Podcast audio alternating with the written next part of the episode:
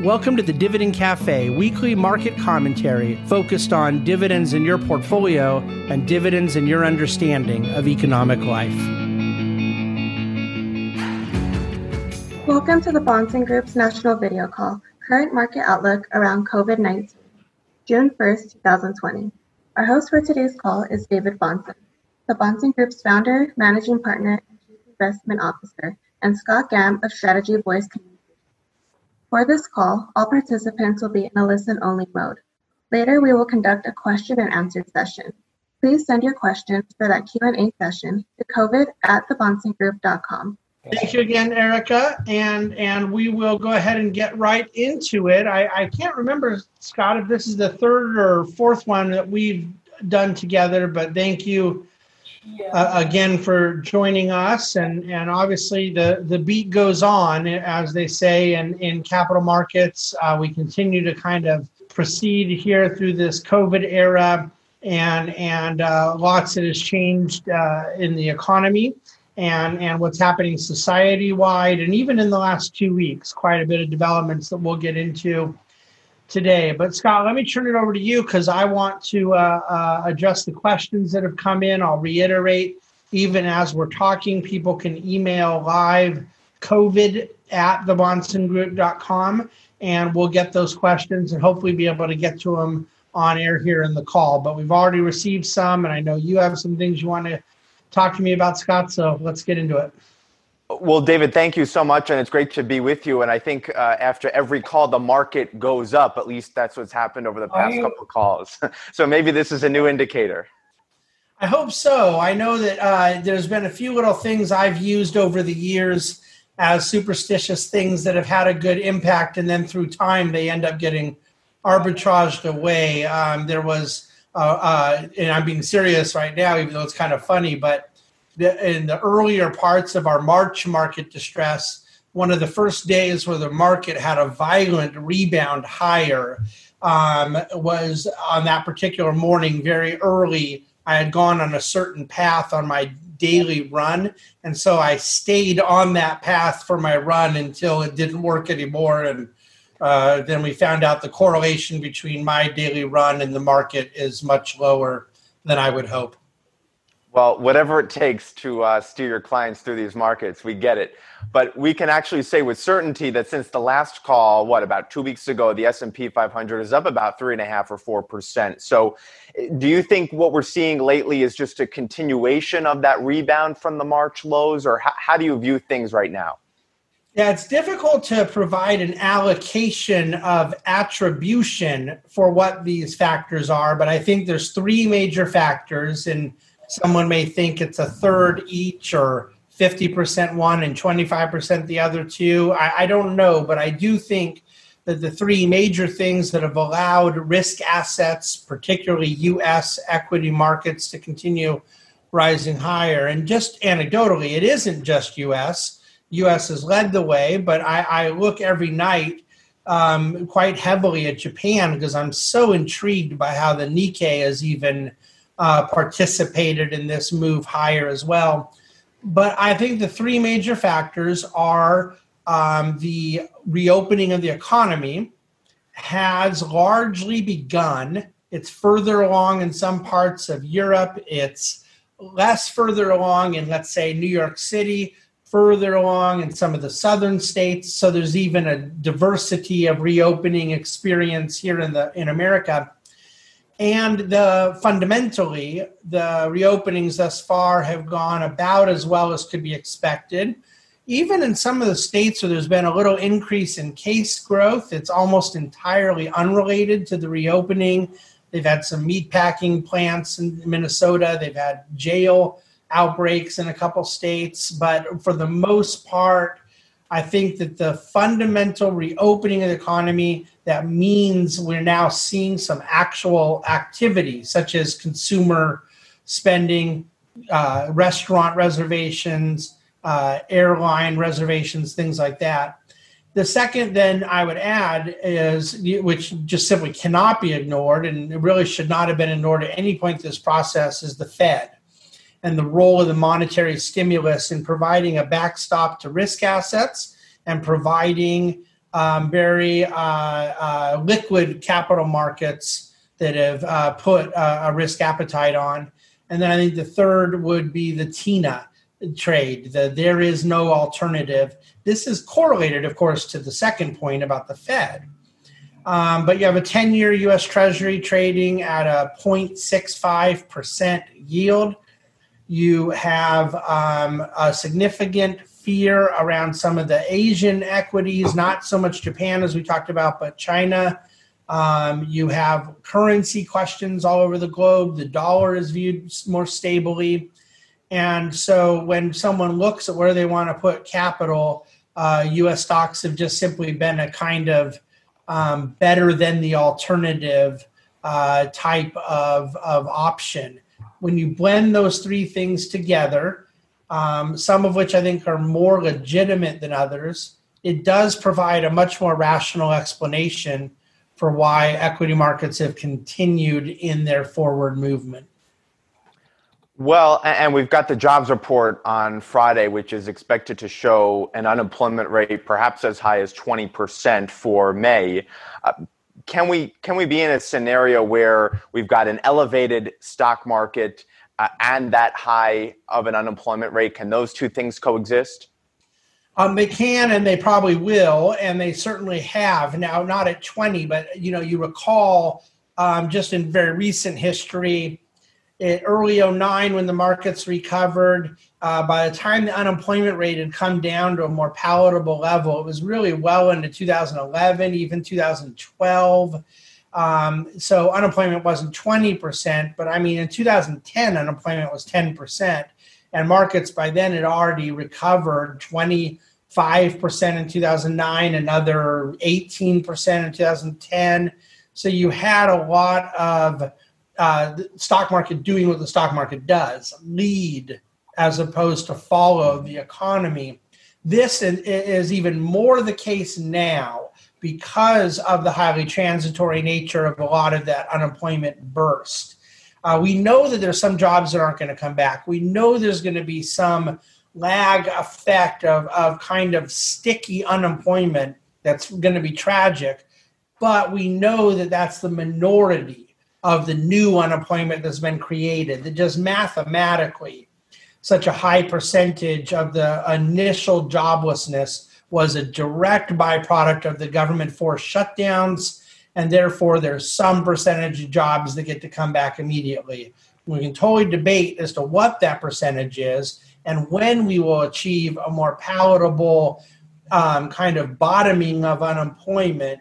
But I think that whether you believe it's 50% or 80% of the jobs that are coming back, there, and it's probably somewhere in between those two numbers, there's some percentage of those jobs that are coming back very quickly.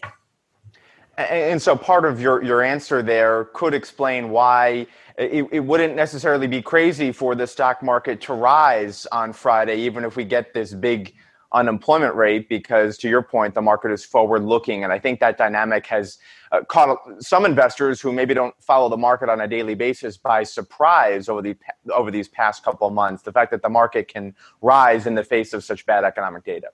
That, that's exactly right. And so the markets do not trade off of bad news or good news. They trade off of worse than expected or better than expected news. And so it always depends on what's already sort of been baked in.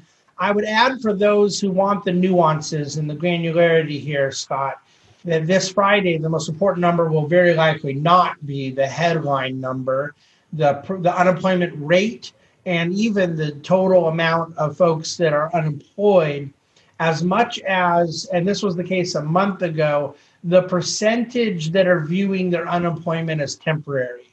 Now, as I pointed out a month ago, that number then and this and it will be the same this Friday is fallible. It's indicating the employee's perception of their own situation, not necessarily the employer's intention.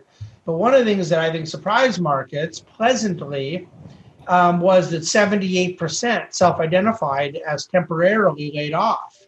And if that number outperforms whatever markets are expecting Friday, I think that'll be taken rightfully so as a very positive indicator.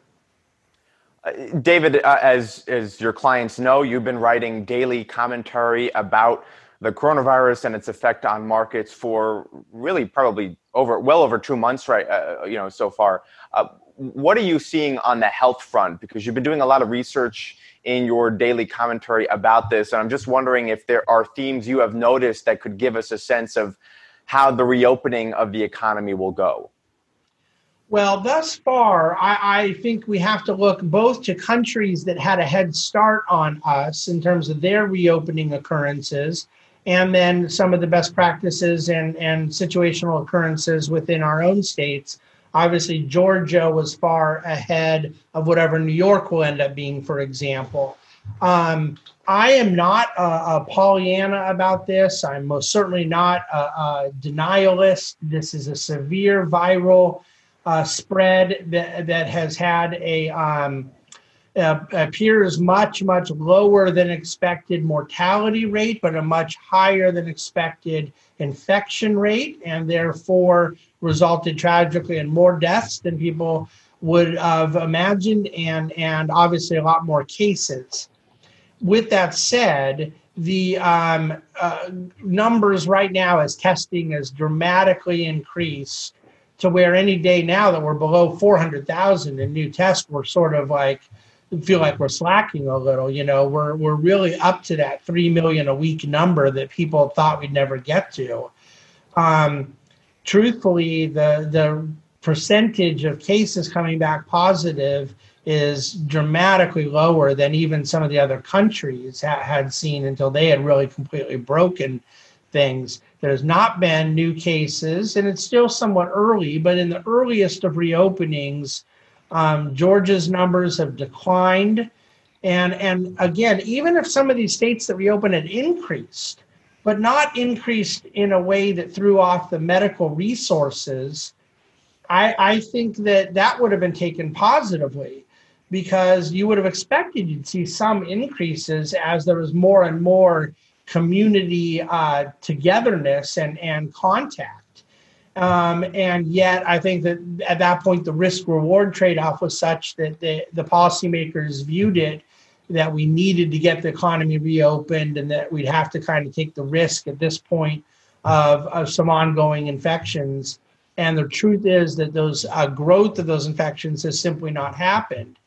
Um, I, I don't really care from the vantage point of covidandmarkets.com of what the Bahnsen Group is doing from an investment portfolio standpoint as to what the data ends up showing that could have, would have, should have been done. Um, I imagine a lot of our listeners right now have opinions. I have some, and even mine are evolving and changing as more information comes in, but it's sort of immaterial to what I care about from an investment standpoint as we try to handicap the various scenarios that we face going forward.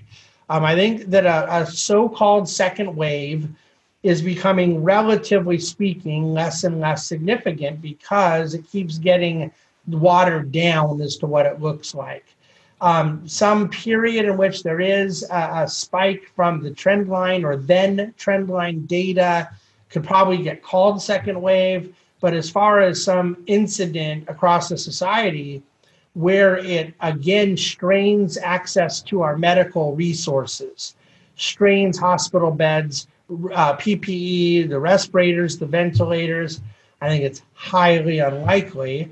And I think that some degree of public confidence in um, engaging in economic activity is going to continue to grow. And frankly, it's starting off at a higher spot than I would have expected. The only thing I'll add to that, Scott, I know you're sitting uh, in the tri-state area, New York, New Jersey, have, have been you know two states that have obviously suffered some of the worst. Um, and I'm out here right now in Newport Beach, California, where Orange County has fared unbelievably well, uh, again, relatively speaking. But um, I'm not. I, I, think that that reopening and that public confidence that goes there with is probably going to be very different in certain geographies. Some communities are going to have a different paranoia or fear than others for for very rational and understandable reasons based on their respective recent experiences. So, David, then with all that, you mentioned earlier about you know the, the health data versus the strategies that you're implementing at the Bahnsen Group for client money. How do you handicap those strategies for the second half of 2020? What themes, what strategies are you are you looking at, or have there really been no ch- changes in terms of where you're allocating money? Yeah, there's been a couple a couple pretty important changes, and and the plan that we've sort of created um, let's call it now two and a half months ago, as we were in the height of the COVID distress. And really, this plan was being formed before markets had even bottomed, but we're now in the execution and implementation phase. And we feel very um, proud of where it is and where it's going, and very confident that we're doing the right things. The um, truth is that we um, wanted to raise some cash to deploy through the economic recovery uh, that could be deployed in what we believe will end up being a somewhat volatile and choppy period. The, the reality is that the equity markets we thought were going to have a significant snapback quickly, and they did. Um, they went higher than we thought, quicker than we thought, but we never intended to take from equity money when equities were already distressed. We always intended to take from what we think is the most expensive asset class out there, which is some version of high quality bonds, whether that be treasury bonds, investment grade corporates, or high grade municipal bonds, depending on the client and the account and the situation. And and it, it really, I'm confessing that it was accidental, but it accidentally worked out well to our timeline because at that point we really could not tap the the um, bond market easily because bonds were quite dislocated in the midst of all the hysteria of, of that COVID peak in the second, third, fourth week of March. So now we've been able to successfully access some degree of trimming down of those bonds that had fully recovered in price, were very rich, were sitting at very low yields and and yet we're not going and putting that all into equities. Um, obviously, equities have increased in price a great deal too. So what we're doing is we are um, sandbagging some of this cash to average into the equity markets over the next six months from the second half of the year, July through December will um, that work out great for timing or will we end up adding to that at dow 26 27 28000 i don't know but i don't think anyone's going to be upset if that is the case. And indeed if equities come down a little bit and we're adding in at 22 23 24000 um, that i think that will be opportunistic and provide some better uh, entry prices for deploying some of this new cash um, the most likely scenario, Scott, if I were to try to forecast this, which I would not, but if someone forced me to say what I think will happen, it's going to be both. I think that we're going to have some months where we're deploying with the Dow a little higher and some months where it's a little lower, but that we're going to try to take advantage and manage the risk and reward set of the next six months of economic recovery. That the phase one of stock market recovery um, has has played out, and that phase one was the snapback, the bounce out of deeply oversold conditions and technical irregularities, and that the phase two that I've called now for over two months, the grind that we're in the grind phase, that's now begun. And so we want to deploy some cash throughout the grind, and we believe whether it's vaccine driven, herd immunity driven, um, societal confidence driven, corporate earnings being surprising to people just on the basis of how the economy uh, and its recovery shapes out. Whether it's Q4, Q1, Q2, we think that a better time is coming. And we think that this will enable our clients to maintain their strategic asset allocations and yet manage some risk reward along the way. So it, that's a long answer to your question as to what we're doing now. Within the equity portfolio, we already made the readjustments that we thought were prudent. We're continuing to monitor that as well. There, frankly, were a couple stocks on our shopping list that we wanted to add.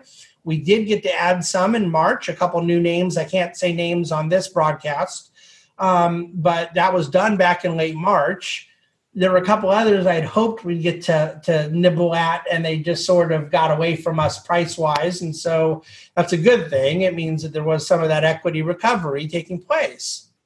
What I face at the other end of this is a bigger challenge for me, and it's pretty much dominating a great deal of my intellectual bandwidth. My research efforts right now are largely focused on what I want to be able to do on the other side of the grind because I think the traditional asset allocation metrics are going to be different. If we were sort of a 50, 30, 20 to use a round number in asset allocation, 50 equity, 30 bonds, 20 alternatives, I see a, a time coming when we might be 50, 20, 30, lower in bonds, higher in alternatives. Um, I also see potentially a time where there may be some clients with no bonds that um, they only they don't care about the parking lot benefits with yields that I think are going to be one percent or lower for a long, long time, and yet the spread aspect of bonds, the credit markets, kind of riskier things, the bonds that don't act like bonds that act a little bit more like stocks, we might sort of start treating that like a separate asset class from bonds so I'm a little ahead of myself here, but I think that's okay. I want clients and listeners to hear this thought process. If one of the takeaways that from the COVID moment, the way that um, less liquid, less safe, and more um, juicy bond classes acted in March, combined with where we believe AAA bonds, treasuries, bonds that act like bonds are going to be for a very long time we think it's potentially very appropriate to view um, bonds as an asset class that may not offer any return for the foreseeable future. We're not there yet. There's still spread in munis, there's still spread in corporates, but we want to look at credit as a different asset class from bonds that act like bonds. So we're rethinking some allocation decisions as we get to uh, a point later in the year and going into 2021. Well, and you mentioned alternatives. I'm wondering if you can shed a brief light on on what specific areas of the alternative space that you uh, you know think are attractive and that you're looking at for clients. Yeah, I mean, uh, the whole point of alternatives to us is to be very focused on the managers, not the quote unquote asset class. Because it is a, what makes it alternative is a reduction of beta and an increase in desired alpha uh, a low correlation to traditional equity and bond markets. And so you have risk, but the risk comes down to the execution of the manager. By and large, I'm extremely pleased with how our alternatives have done throughout the last few months. There's been a couple that have really disappointed and a couple that have just blown me away and a whole bunch in between. But as a diversifier from equity risk and as a, um, again, not necessarily true of every manager, but across the entire alternatives suite that we deal with, it's most certainly provided um, those benefits that we would own it for. On a go forward basis, we most certainly see our alternatives becoming a bigger diversifier to bonds than equities. We were already very reasonably weighted in equities. You know, I just don't see a time coming where I'm going to feel the need to pull our dividend growth equities that have the constitution of risk factors that they have from, let's say, for a client who's at 50% down to 30%. Um, it could happen, but it's unlikely. More than likely, the increased alternatives would come from a changing dynamic in the risk reward set of fixed income. And so, therefore, um, across the alternative space right now, we're deeply focused, as always, on the manager, on their processes. What some that got things wrong before, we want to see what they're doing for repair recovery. And um, for those who have done real well, we want to see what they're doing to ensure uh, a continuation of process and success. Uh, but if I had a, a, kind of bias right now in not just particular managers, but underlying um, style or approach or whatnot, it would be in the illiquid space of private credit and private equity. And that was a theme of ours coming into the new year. And we were allocating that way throughout January, February, but it's a slower deployment of capital for obvious reasons. And then the COVID moment hit, and it obviously had to alter a, a lot of that execution. But I believe that there is significant opportunity in the dry powder that sits within various private credit strategies and private equity strategies for two different reasons. We're extremely pleased with our private credit partners have held up here, delivering positive returns throughout the COVID moment, uh, not just on a relative basis, on an absolute basis. And I'm frankly very pleased that our private equity partners have uh, performed as well. And yet, I'm more forward looking. You know, it's a big mistake, by the way. I want to say this. If you're looking at your alternative strategies and you're saying, well, someone did poorly in March and someone else did well in March, I, I don't think you can make your decisions in June, July, August to punish or reward people from their March performance. Now, their March performance could cause you to rethink your confidence in them, or it could cause you to have greater confidence in them. And, and that is a process we have to go through to see if it's valid or not. But in and of itself, portfolio management is not about punishing or rewarding. It just doesn't work that way. That's something we do with our children. It's not something we do with managers. You have to make decisions on what you view the right outlook to be now. And so, yeah, we do feel now that there is great opportunity in the in private credit and private equity, both because the economy has produced opportunities in distress and in companies that have great business principles, great business models, great management teams, but have been forced through some of the economic malaise. And therefore, there's an opportunity at an entry point to, to achieve a really opportunistic purchase. And there's a lot of dry powder to go do it with, which there traditionally has not always been. So that's sort of our viewpoint around the alternative side. All right, well, we have some great questions coming in from people watching, so I want to get to some of those right now. Uh, somebody writes in Are recessions in the future more likely to be truncated given the, given the willingness of the government to engage in fiscal and monetary easing? Are sessions? Recessions. Oh, recessions. I'm sorry. Um, more, well, that's been, that's an interesting question and uh, I don't know the answer, but I am not against that inclination. The 2008 recession lasted um, about 18 months, if we're being intellectually honest, and yet it was the deepest recession. The um, 2002 recession lasted very short, only about two quarters, um, but it was a much milder set of circumstances the the most um, economically sound answer I can give is it will depend if it's a business cycle recession or a more secular or structural recession.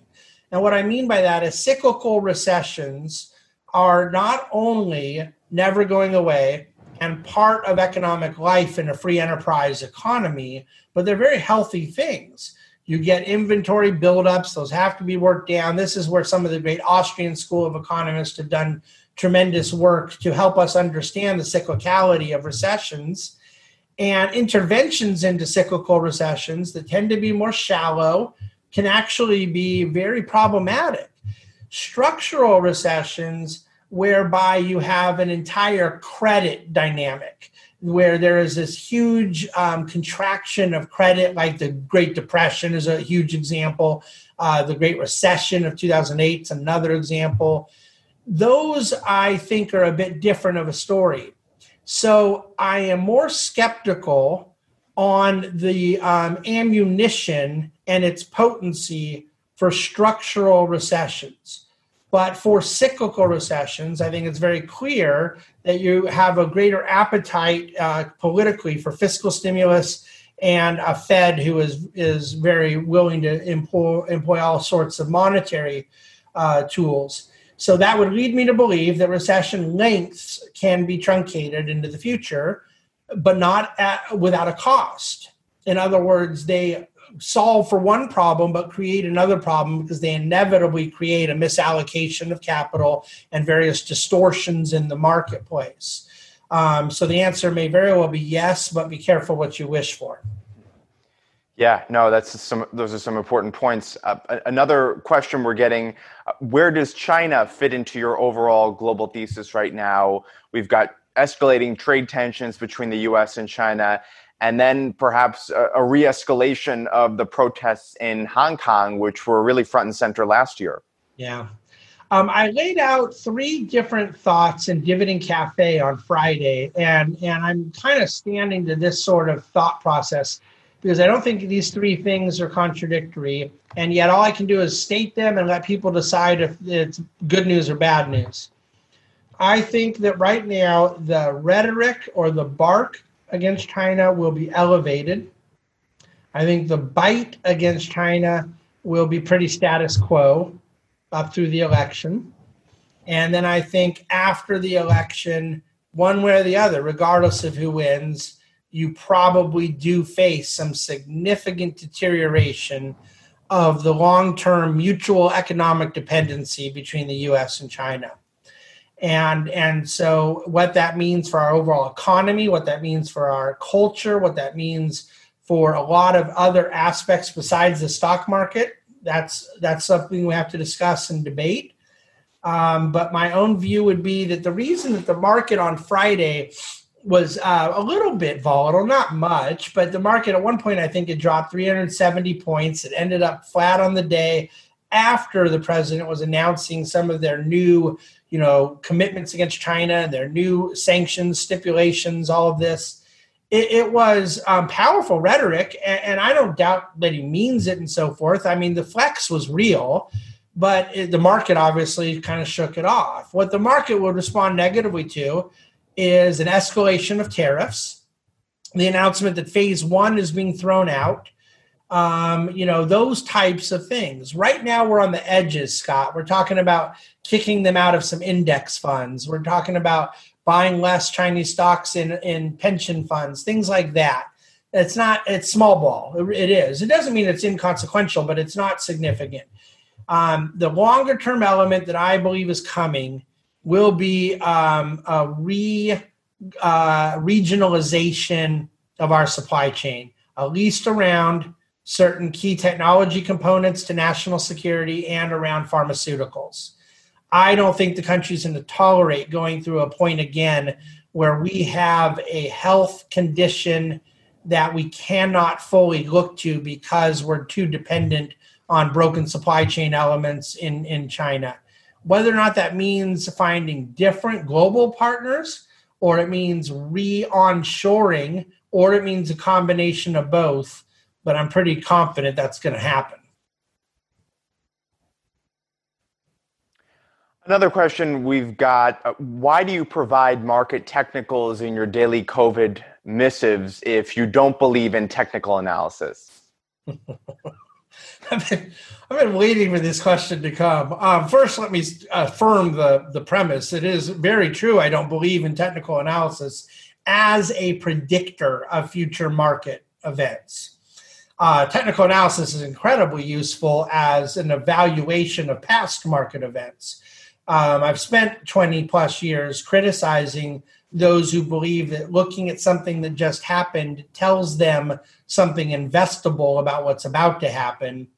And you kind of see it right now. Most of the real prominent technical analysts um, have seen all these indicators go into a direction that really is forcing them to become bullish on equities. And they've been bearish all the way through. And all they can kind of say is, well, oh, it didn't work. And, that, and that's fine but my point is that I use uh, technicals because it's very descriptive about what's happening in markets.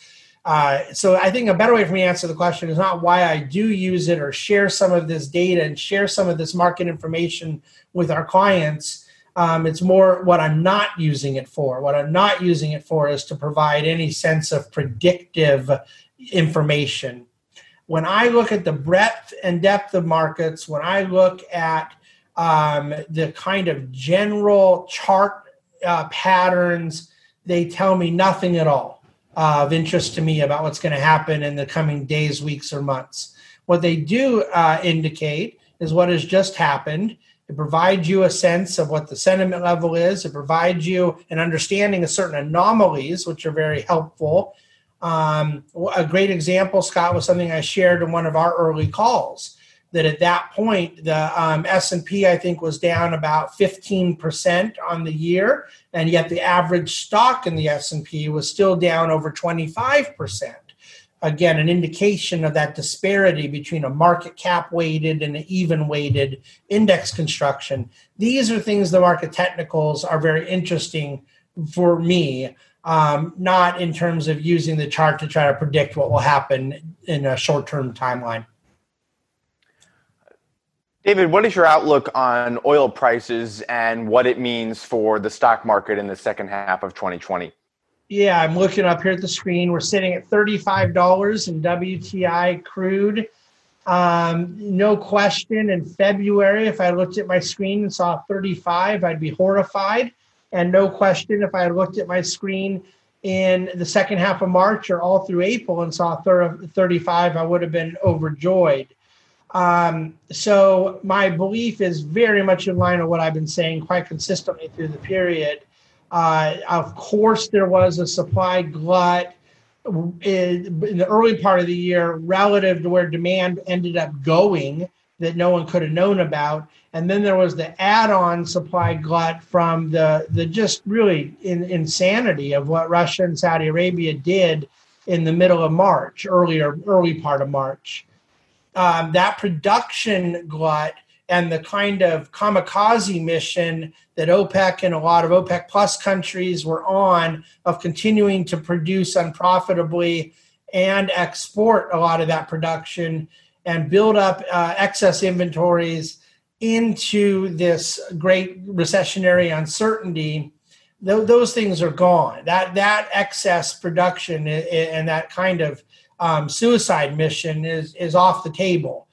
So you still have far decreased production, which gives much of an elevated baseline into commodity price assets. But then you have the demand side. And I, I think demand is incredibly low right now for obvious reasons. But I think it's higher than it was a week ago. I think it's higher than it was two weeks ago. And we're going to keep seeing more and more of that as airlines go back online, as automobiles start traveling again, um, and so we bottomed in that demand erosion. And the questions that exist for oil prices are really the same questions that exist for the overall domestic and even global economy. Is just what the overall shape and composition of the recovery will look like. Um, so I think a supply demand imbalance has largely been found and is being found as we speak. That's a healthy thing. It it it de uh, it, it de-risks the volatility around oil prices. But then, in terms of getting back to kind of a fifty dollar range, where there's a lot of profit margins into producers, it's going to take more time. It's going to take more time because that uh, economic demand side cannot just turn on full throttle right away. But then either can the supply side come back on full throttle right away, because so many wells have been shut down. There's so many rigs that have been shut that getting those back online is going to have a lag effect. And so it allows for prices to move even higher. Um, I'm not going to predict what oil prices will end the year at, but I do believe that the great technical brokenness of a month and a half ago is gone and uh, likely won't be seen again and that in terms of getting the oil industry, which I'm far more concerned with, the oil and gas sector into a place of profitability to drive job creation, to drive drive capex. I think that's going to be a slow process um, over the months to come. We've got another question coming in, David. Uh, how are you able to stay optimistic about the market throughout all this terrible news? Uh, assuming they're referring to the, you know, devastating jobs numbers and economic data we've been seeing. Yeah, I don't think that I've stayed optimistic about the market in in uh, very short term periods every day. There's been days behind the scenes where I assure you uh, my wife can attest that I I um, have to take on a great deal of anxiety and short term pressures. Um, you know, you want to do your best at deploying new capital um, when and that's tricky to do when the markets are in that kind of free fall they had been in in March. Um, but where my optimism has stayed very resolute and and maintains such now is around the long term objectives for anyone invested in equities. Uh, I, I, think this is somewhat uh, kind of refresher course right now, but it's one of the most important things I could ever share. I really don't want anybody invested in equities to play what stock prices might do in a month or two months or four months. Um, I, I, you know, we really want to own companies, and we really want to own companies that we believe are um, sustainable and we have to measure that through their uh, free cash flow generation and the portion thereof that they return to us. So a lot of my optimism was based on the fact that I knew that we had companies in our equity portfolio that had been through periods like this before. Maybe not the exact same catalyst, but we're accustomed to up and down cycles and had the balance sheets to withstand it.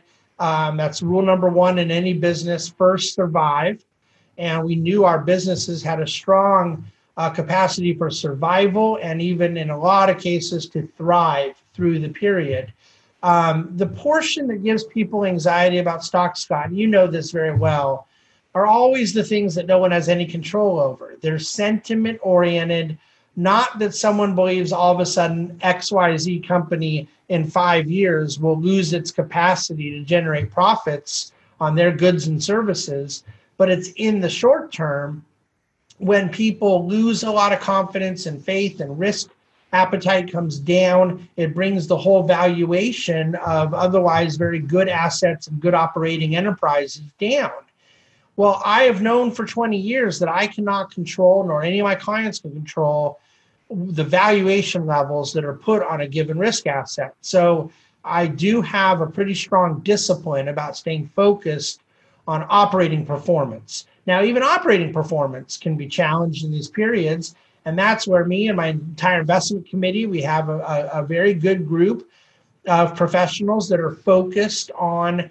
looking out for those opportunities or where stories have changed, where we need to be adding more, where we might want to trim back a little. Uh, we had a couple companies in the tech space that we thought had gotten just a little bit on the expensive side. We still totally believe in the story and their ongoing dividend growth. They're up on the year. They had a little more China exposure. We trimmed them back a little a week or two ago to add to some of our other positions that were a little lower priced. So we want to be active through this, but the optimism stems from the fact that that um, I would not be invested in equities if I didn't have long term optimism in the very nature of free market enterprise to begin with. Free markets uh, to me are um, incompatible with pessimism. Well, and when we talk about this whole optimism versus pessimism sort of dynamic, it reminds me of, of something you wrote in Dividend Cafe from early April. So, right when we were dealing with all of these terrible stock market swings, and you said that, you know, the bear case for stocks uh, is pretty evergreen. In fact, it's always evergreen. There's always something to kind of worry about and you know uh, march and april notwithstanding yeah i was thinking about this last night when i sent uh, out covid the, the, thought that the future i figured with all the unrest and the, the weekend events and the news cycle over the last several days i would have expected futures would open significantly down and we'd come into a bit of a sell off just on the basis of kind of the unruliness and, and fear and concerns out there. And and uh, not only were they not down that much, by the time you know it, it all goes out, eh, they were up. And then this morning, uh, who knows where markets end today? But we're as we're sitting here talking now, markets are up uh, pretty nicely. So um, the reality is that that would have been another example of a really good reason to be bearish, you turn on the, your television set and you see this kind of uh, societal unrest. And I, I think that the bear case is very evergreen, and and it just has to change its um, outfit every so often. So things like COVID are more substantial. Maybe a weekend of social unrest is less substantial. Um, but the the point being that there are always reasons that um, to not be invested. There are always reasons to fear what you are invested in, and that's what makes a market, and it's also what makes a, a risk premium. You know, if you're going to get some return on your capital that is higher than what you could get in a totally safe asset, there's a reason that that has to happen. And that reason comes down to the embedded volatility and uncertainties that exist in things like equities. So, my, my view right now is that none of those principles have remotely changed through COVID, and none of them are going to.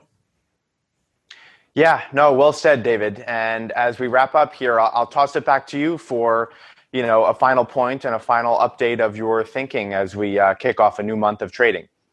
Well, thank you again, Scott. As I mentioned on the on the last call, giving a lot of our viewers and listeners some context as to your role. Scott and I go back to his days at Yahoo TV and TheStreet.com. He's been a longstanding industry media professional and he understands markets. He understands the Bahnsen Group. Uh, we work with Scott's company closely, and so he, this really just organically has come together. And I hope you will continue to appreciate Scott's efforts to make this happen. We plan to continue doing these every two weeks until we feel that no one cares anymore. Uh, for the time being, I hope you're getting something out of it. I want you to understand the ongoing evolutions in our thinking and our priorities. The um, issues that we've talked about around structured credit quite a bit over the last six to eight weeks, we've largely uh, been executing upon. Um, my view has really been reinforced that that was the slowest um, kind of thawing out to happen, that there was tremendous dislocation that existed around reasonably esoteric assets on residential mortgages, commercial mortgages, uh, securitized um, assets. And what we've really seen since we began this investment, uh, where we deemed it to be appropriate, is two things, both of which we like. It's been very much going in our favor. It's been positively moving um, as we've been investing, and yet not at such a breakneck speed that we think the opportunity has gone away. There's still very wide spreads. Uh, there's still a reversion to the mean that we think has to take place, and we anticipate this becoming a profitable, albeit opportunistic trade in the months to come.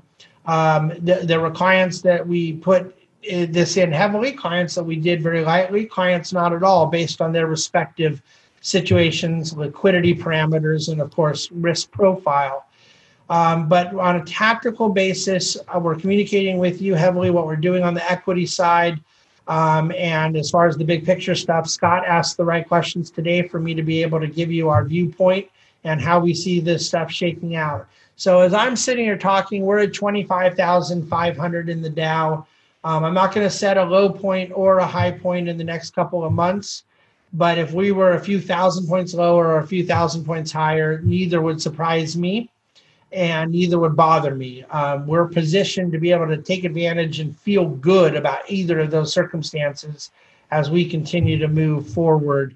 So please, if you're a client of the Bahnsen Group, reach out to your advisor. Any questions you have on your particular situation, any questions you have about your own cash flows, where all of this intersects with your financial planning. Um, let, take advantage of this time to kind of dig in and make sure that you understand where you're at, where you're going, and uh, we can make adjustments where needed.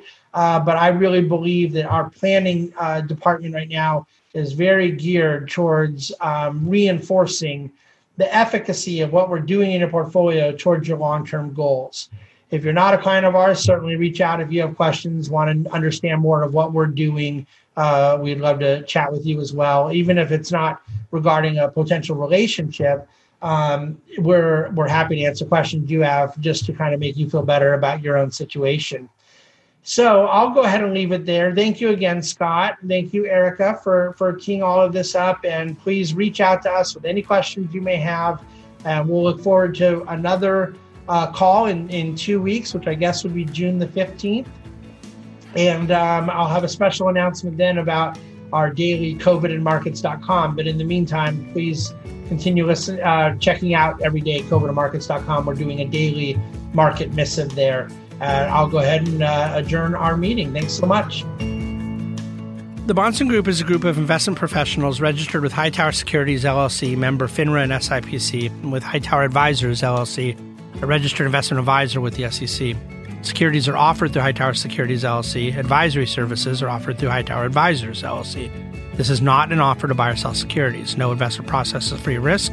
There is no guarantee that the investment process or investment opportunities referenced herein will be profitable.